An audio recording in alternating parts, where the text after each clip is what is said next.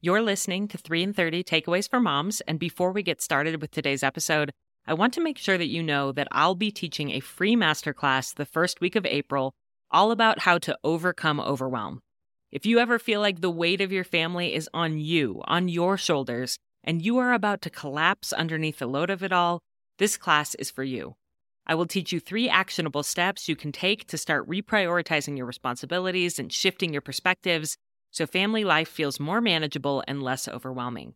Sound too good to be true? Well, the class is free, so you have nothing to lose by signing up and coming to see if I can help you.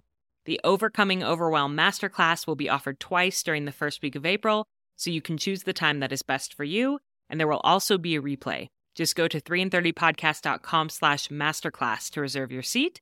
That's 3and30podcast.com slash masterclass. You're listening to 3 and 30 Takeaways for Moms, episode 164. Three ways to heal your relationship with food this year.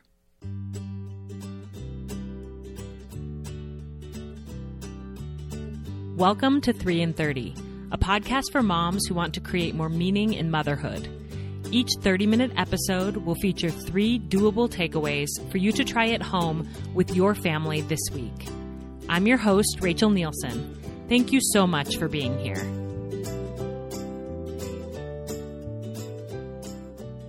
For hundreds of thousands of people all over the world, January is the month of the new diet. I'm sure most of us have been there with a New Year's resolution to cut out all sugar, do a Whole30, or lose 20 pounds. If you currently have a New Year's resolution like this, that's okay. I don't want this episode to shame you or make you feel like you're doing something wrong. I just want to give you additional perspective on ways you can care for your body that seemingly have nothing to do with food and yet have everything to do with food. If you've listened to 3 and 30 from the beginning, you may know that I have a long history with eating disorders. It started for me when my mom was dying of cancer when I was in college, and I used harsh food restriction and excessive exercise to deal with my grief and try to find some control in my life. A few years later, when I was going through infertility, I started binge eating, again, trying to use food to numb my pain, but this time trying to shove it down through excess. After we adopted my son Noah, my disordered eating patterns only worsened due to the stress of new motherhood, and I knew it was time for me to seek some professional help. That's when I first started seeing a counselor, and I have been utilizing counseling as a tool to support my mental health fairly consistently in the almost 10 years since. That's a lot of therapy, my friend, and it has done me a world of good. My relationship with food and my body is still occasionally a struggle for me, but overall, I'm in a completely different place than I was before I started counseling, with so many more tools for emotional resilience, so much more perspective on the value of my body beyond just what it looks like, and so much more self assurance in who I am. Today, I'm thrilled to get to interview my favorite therapist I've ever worked with, Natalie Shea. Natalie is a registered psychotherapist in Canada who has also been trained in somatic work, mindfulness, and life coaching. She has specialized in working with binge eaters and emotional eaters for over 15 years and has supported thousands of people to heal their relationship with food and their bodies, including me. I've worked with Natalie for almost five years now, and she has made a tremendous impact on my life. You're going to get a taste of her work in this episode today, and if you're interested in learning more from her, she's starting her signature small group course, Healing Emotional Eating, very soon, January 26th. So make sure you check out the show notes for that information. Before we dive into this conversation with Natalie, I want to remind you about this month's podcast sponsor, which feels incredibly aligned with today's episode, and that is BetterHelp, the world's largest provider of online counseling. As you just heard, my counselor lives in Canada, so yes, we do meet over Zoom. And you know what? It's amazing. Before working with Natalie, I would have been skeptical that I could actually build an impactful relationship with a counselor over the internet. But it is totally possible, and I love that I don't have to leave my house for an appointment. I don't have to find childcare or take time out of my schedule to drive to and from, or even get dressed for the day. I will admit I have had many sessions with my online counselor while sitting on my bed in a comfy robe. Truly, online counseling is ideal for busy moms, which is why I'm so grateful that BetterHelp has continued to partner with 3 and 30 this year. Now, to be clear, Natalie isn't through BetterHelp because I didn't even know BetterHelp existed when I reached out to her five years ago. But BetterHelp has a network of thousands of licensed professional counselors all over the United States with a wide variety of expertise.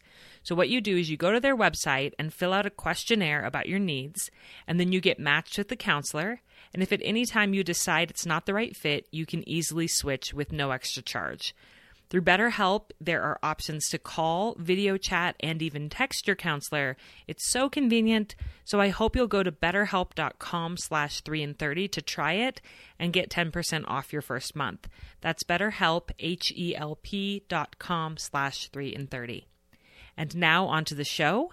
Here's my conversation with my counselor, Natalie Shea. Here we go. Natalie, welcome to 3 and 30. Thank you so much for having me. I'm really excited to be here. Well, I was just thinking yesterday that you actually knew me before 3 and 30 existed, which is pretty fun to now have you on.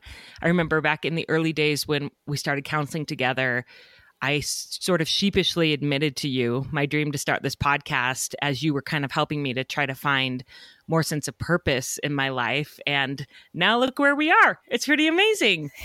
It is. I remember when you shared that with me having shivers because I could so appreciate that and saw your passion for it. So it was really incredible to see where you are now.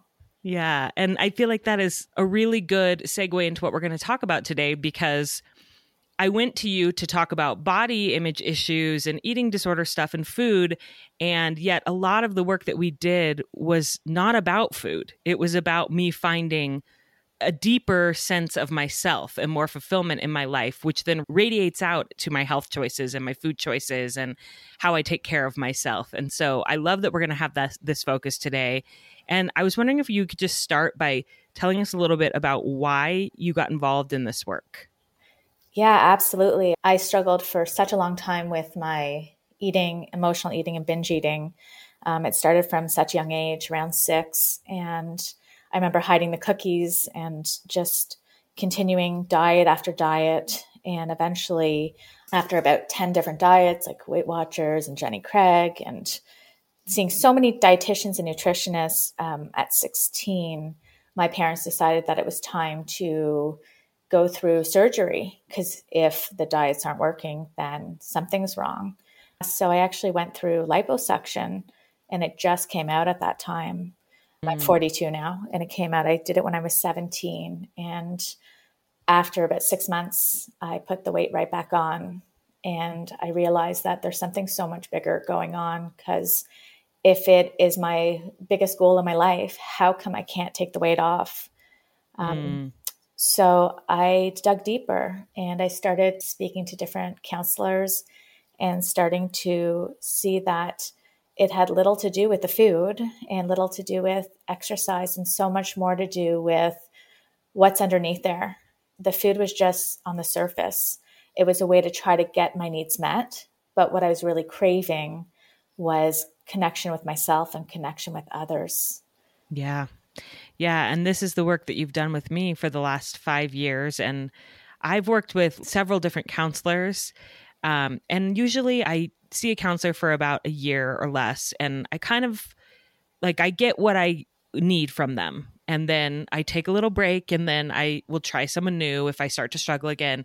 But with you, I'm like, I feel like I still am learning from you every time that we talk and meet. And this is the longest I've ever seen anyone. And you've just become such a dear friend and always have new, fresh insights for me on how I can really take care of my soul and how that will radiate out to taking care of my body. So, I'm so honored that you're going to share some of those things today on the podcast. And we only have 30 minutes. So, I mean, this is years of work that I've done, but 30 minutes, we're going to try to give some highlights.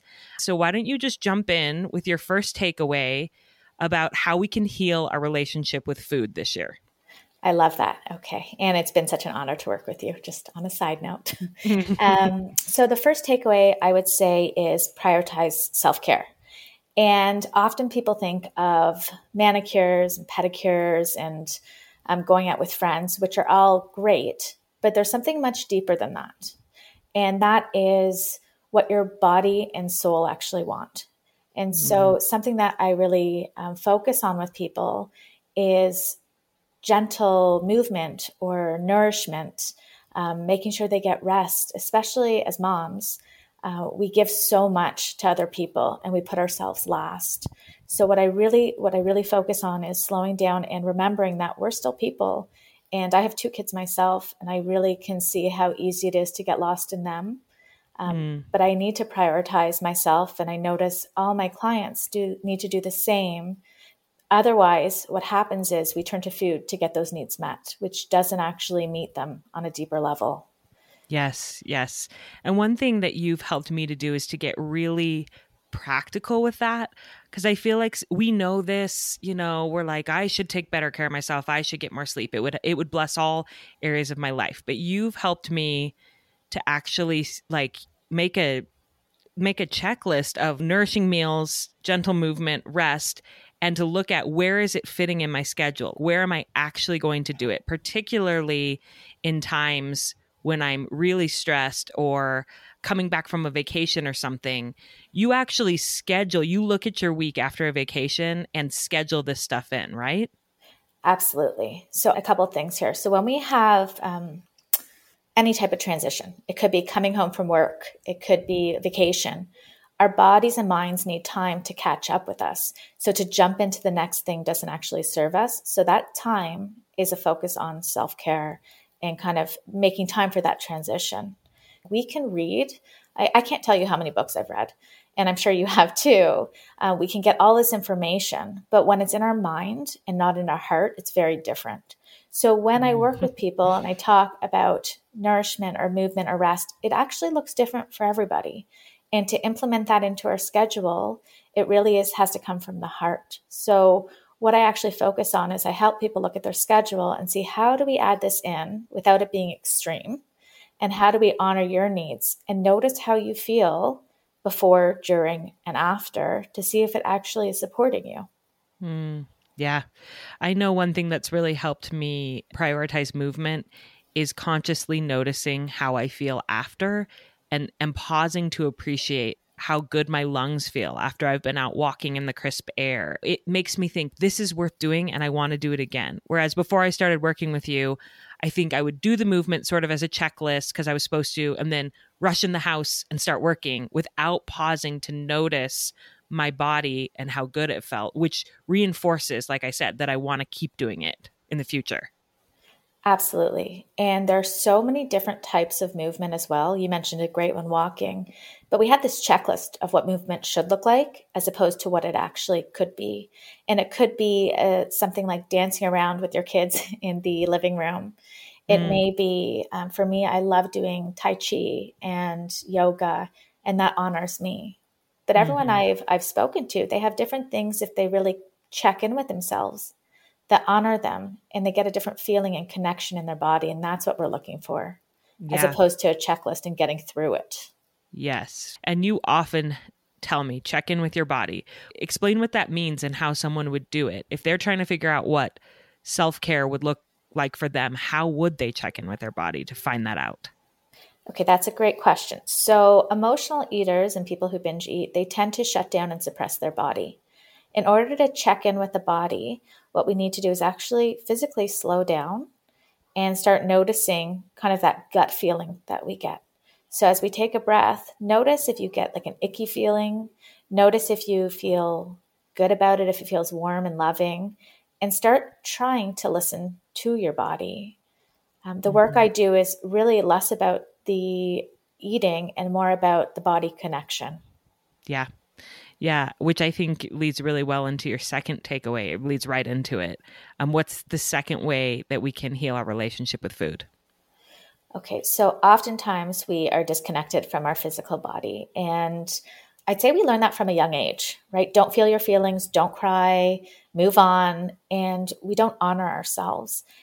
Babies, if we look at babies, that's what they do, right? They cry when they're hungry, they stop when they're full, they cry if they're in pain. We don't do that as much as adults. So we disconnect from our natural instinct. And the issue with that, the problem with that is that we start to disassociate from our body. In order mm. to connect to our body, what we actually need to do is start learning to be with it. I often talk about something called the window of tolerance. And what that means is we all have the ability to be in our body. And when we feel too much. So when things get too overwhelming and we don't have the resiliency, we actually leave our body and we go into something either called hyperarousal or hypoarousal.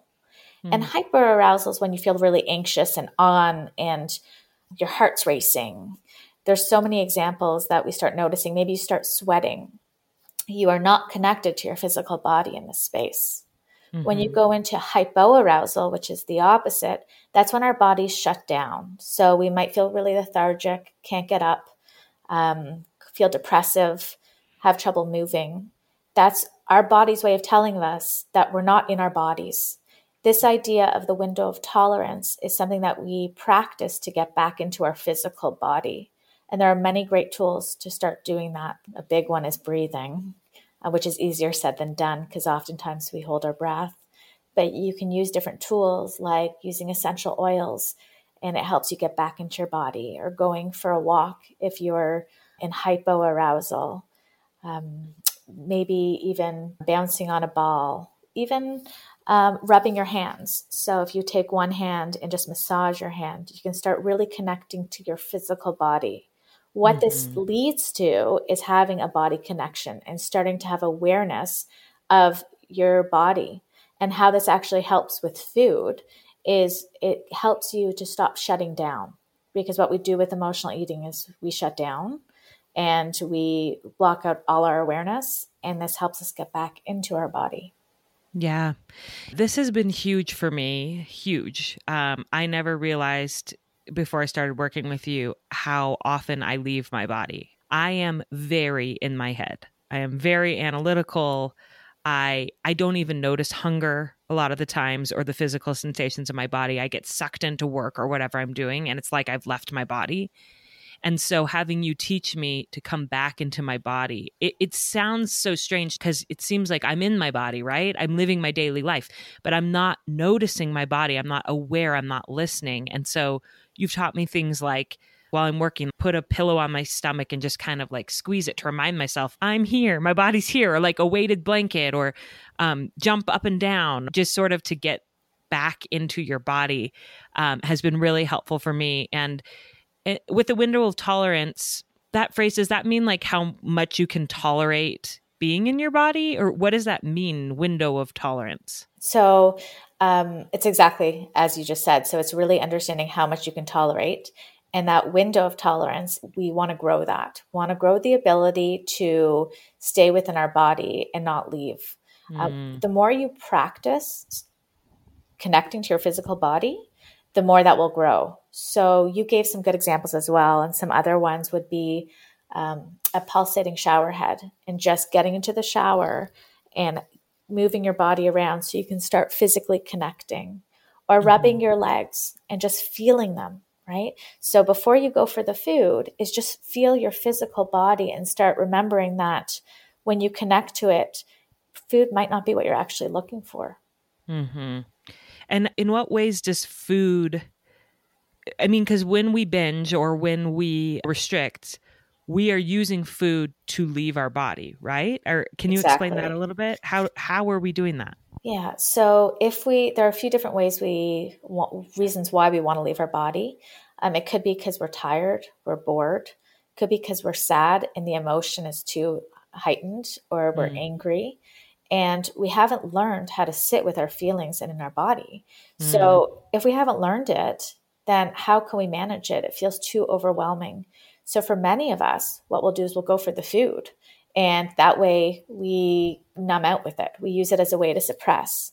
What I'm hoping to teach you today is that um, the more you're able to build resiliency and sit with the feelings, and this is like riding a bike, it takes practice. Um, mm-hmm. Um, the more you practice it, the less you're going to want to leave your body and the less food will be desirable. You'll eat it to enjoy it, but you won't eat it to numb out. Yeah and how if someone's feeling a really overpowering overwhelming feeling that's uncomfortable maybe it's anger or grief or stress anxiety how do you sit with a feeling? That it seems like kind of an abstract concept. How do you stay in your body and sit with a feeling? Okay that's a really good question. So i know a lot of counselors um, they'll have you sit with it right away but that could very be very traumatizing right? You can mm-hmm. re trigger yourself and it could be very overwhelming. What I highly recommend is to sit with the feeling when it's about a six out of 10. So it's not so overwhelming that it's too hard to sit with and just noticing what does it feel like in your body. So as you breathe, where in your body is it sitting? What does it feel like as you connect with it in your body? So, for example, sadness might be in your heart. What does that feel like as you connect with that, even for 30 seconds? Maybe putting your hand on your heart and just noticing that that sensation and feeling is there and really connecting to it. And mm-hmm. then, if you want the food, go for it. Don't deprive yourself of that. But what we want to look for is learning to build the resiliency to notice what that feeling feels like in your physical body. Mm. Have you seen the movie Soul yet? The Pixar movie? I did. I watched it a couple days ago. We just watched it last night. And I will say that I thought of you in the part where, so if anybody hasn't seen it, he sort of dies. He's like in the in between, and his soul is trying to get back to his body because he wants to go back and live and live his purpose and everything. And so he's desperately trying to get his soul back into his body. And to do that, they have him like find his body, close his eyes, find his body where it is on earth, and try to feel his body and feel the sensations and smell what his body is smelling at that time. His body's in a hospital, his soul's kind of in the in between. And I thought of you because this practice of coming back to your body and coming back to your five senses when you've sort of left it and reconnecting can be really powerful. Absolutely. It's um, coming back to ourselves. Uh, I, I keep going back to when we're babies and we're born. We come into this world knowing ourselves. And when we leave our body by listening to other people's comments and advice, we disconnect from ourselves. And as I think back to that movie and I see how the simplest things really do connect us to what our true essence is and who we are, that allows us to um, be true to ourselves. And then to be fair, we really don't need much other support than connecting to our true selves. That's beautiful. And what is your third takeaway? Okay, so this one is really important for anyone that turns to food or binges, emotionally eats, anyone that has any disordered eating whatsoever. I really want to emphasize that food is not the enemy. If we think about it, food has supported us through so many hard times in our life. And I want you to imagine who you'd be if you didn't have that food at that time, right? How would you mm-hmm. have gotten through? I know for mm-hmm. me, I started, as I mentioned, emotionally eating when I was six. And if I didn't have food then, I don't really know how I would have managed. So as we go for the food, there's a gentleness and self compassion, self love that I'm offering you to bring in. And notice that food is not bad, it's not the enemy, it's a tool. And I often like to offer people to imagine a toolbox. And if you can visualize a toolbox, we are not getting rid of food. We might want food in there for 20% of our toolbox, but if it takes up more than that, let's say it's 80 or 90% of the tools we use, then that's not going to be very helpful. And um, this is like tools to cope. Uh, that's what exactly this, what this toolbox is. Okay, so food can it's okay for it to take up twenty percent uh, of the toolbox. We just don't want it to take up ninety percent of the toolbox. Absolutely, because food is enjoyment, right? We enjoy food, or else why would we eat it? Uh, we just don't want to hurt ourselves with it uh, mm. too often or at all, um, but we want to use it to support us. Um, as I mentioned, if we can look at it as it's a tool that you might not want to use as often, mm-hmm. um, you want to add in other tools to support you, then that's a great idea. But to beat yourself up for using that tool um, is really hard on us. Mm-hmm. I think mm-hmm. also anyone that starts a diet or a health plan, if you get rid of these tools, these coping tools, without adding in adding in new ones, then how are you uh, supporting yourself emotionally? You t- you strip away the emotional support, um, that can't last very long because mm-hmm. we need to support ourselves and be there for ourselves. Mm-hmm.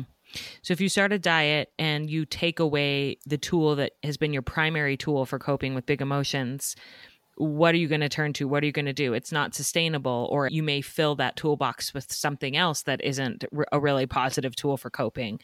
Um, that as you fill your toolbox with lots of different ways to support yourself, um, with food just being a small part of it, then you can really support yourself from multiple angles, which is the goal. And I love what you said there about your inner child and well when you were actually a child and that inner child is still there which is something that you've really taught me. I remember in one of our very first few sessions you had me meet my inner child and imagine her and i was like this is straight crazy. Like being the analytical that i am and you're like close your eyes and talk to her and i'm like this is bizarre. And now and now when you have me do that i'm like I'm in it. You're like, close your eyes, and I'm like, let's do this, you know, which which shows how far I've come. But it has been really powerful for me to remember that there is still a child in there. I am still the same person that I was when I was six and scared when my mom was dying of cancer. And I love what you said there about respecting that you used food because you needed it and it helped you and it was an emotional support for you. And you can almost thank it for the support that it was to you while also saying, I no longer need you to be the only way that I support myself, but I don't hate you. I'm not going to cut you out of my life completely. Um, thank you for the support that you've been to me. And now I'm going to start introducing other things into my life as well. Exactly. So I don't know if you remember, but I had you write a letter to your body yes, and thanking yourself, thanking food for all the support and love and emotional support it's been for that period of time. So we don't want to get rid of it. And we want to honor that inner child, which I love my inner child work. And we all have this little boy or girl inside of us that still needs love, nurturing, emotional support. So, uh, really honoring and tapping into that to really get those needs met. When we create our toolbox, we know that food's there. It's always there if we want to fall back on it. We don't have to take that away.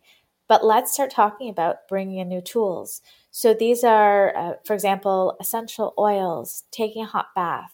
I have a list of, I have a physical toolbox that I created actually with uh, one of my groups.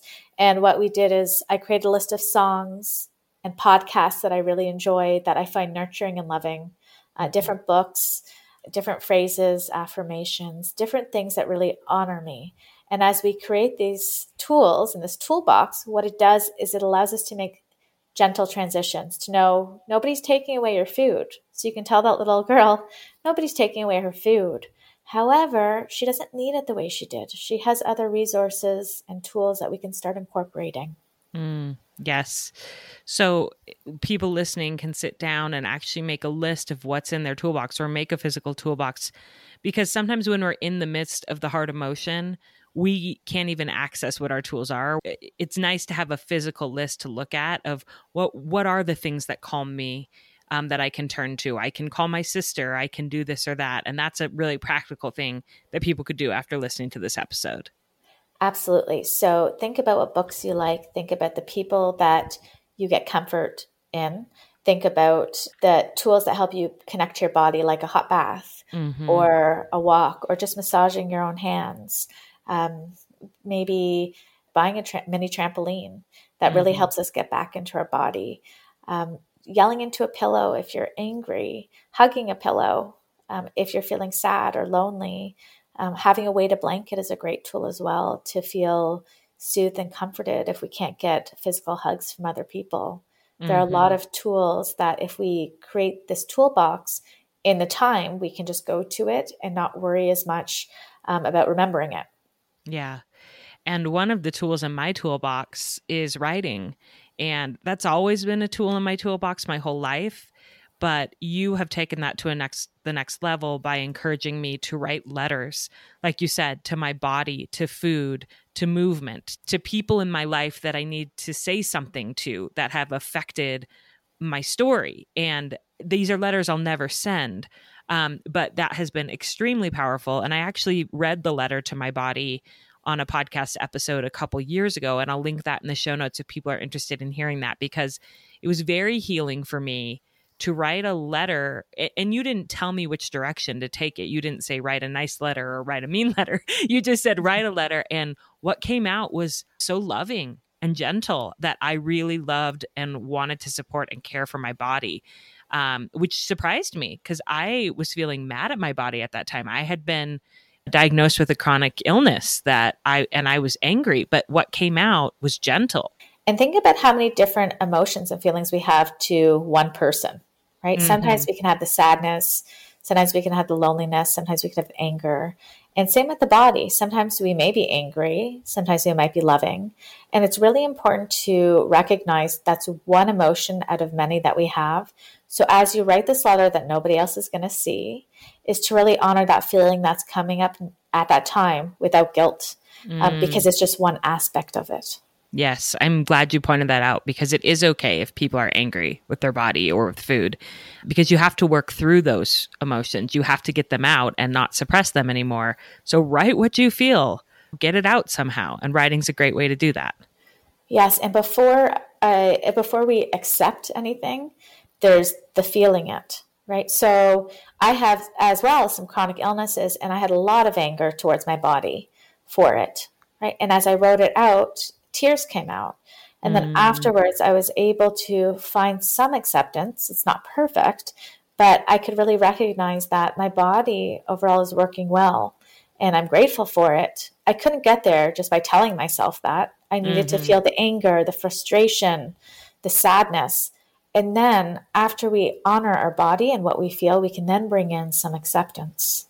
Yes. Well, Natalie, this has been beautiful and so helpful. I'm sure people have a sense now of why I've loved working with you. I'm sure there's also people in the audience who are thinking, I want to work with her. So tell us how people can work with you if they need more help in this area. Oh, absolutely. So I have actually a 10 week course coming up January 26th, and you can sign up for that.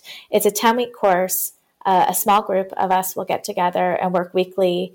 And I will walk you through all these different tools and all these different ways to support you in your healing journey with food. I also, as well, do one on one work, which I'm happy to chat with you about as well. Uh, if you have any questions, whether it's to work with me or you're just curious about learning some more information and want some direction, you can always email me. I'm always happy to support people. And that information is on my website, Okay, great. And we'll link that. Uh, we'll link all of that in the show notes, of course.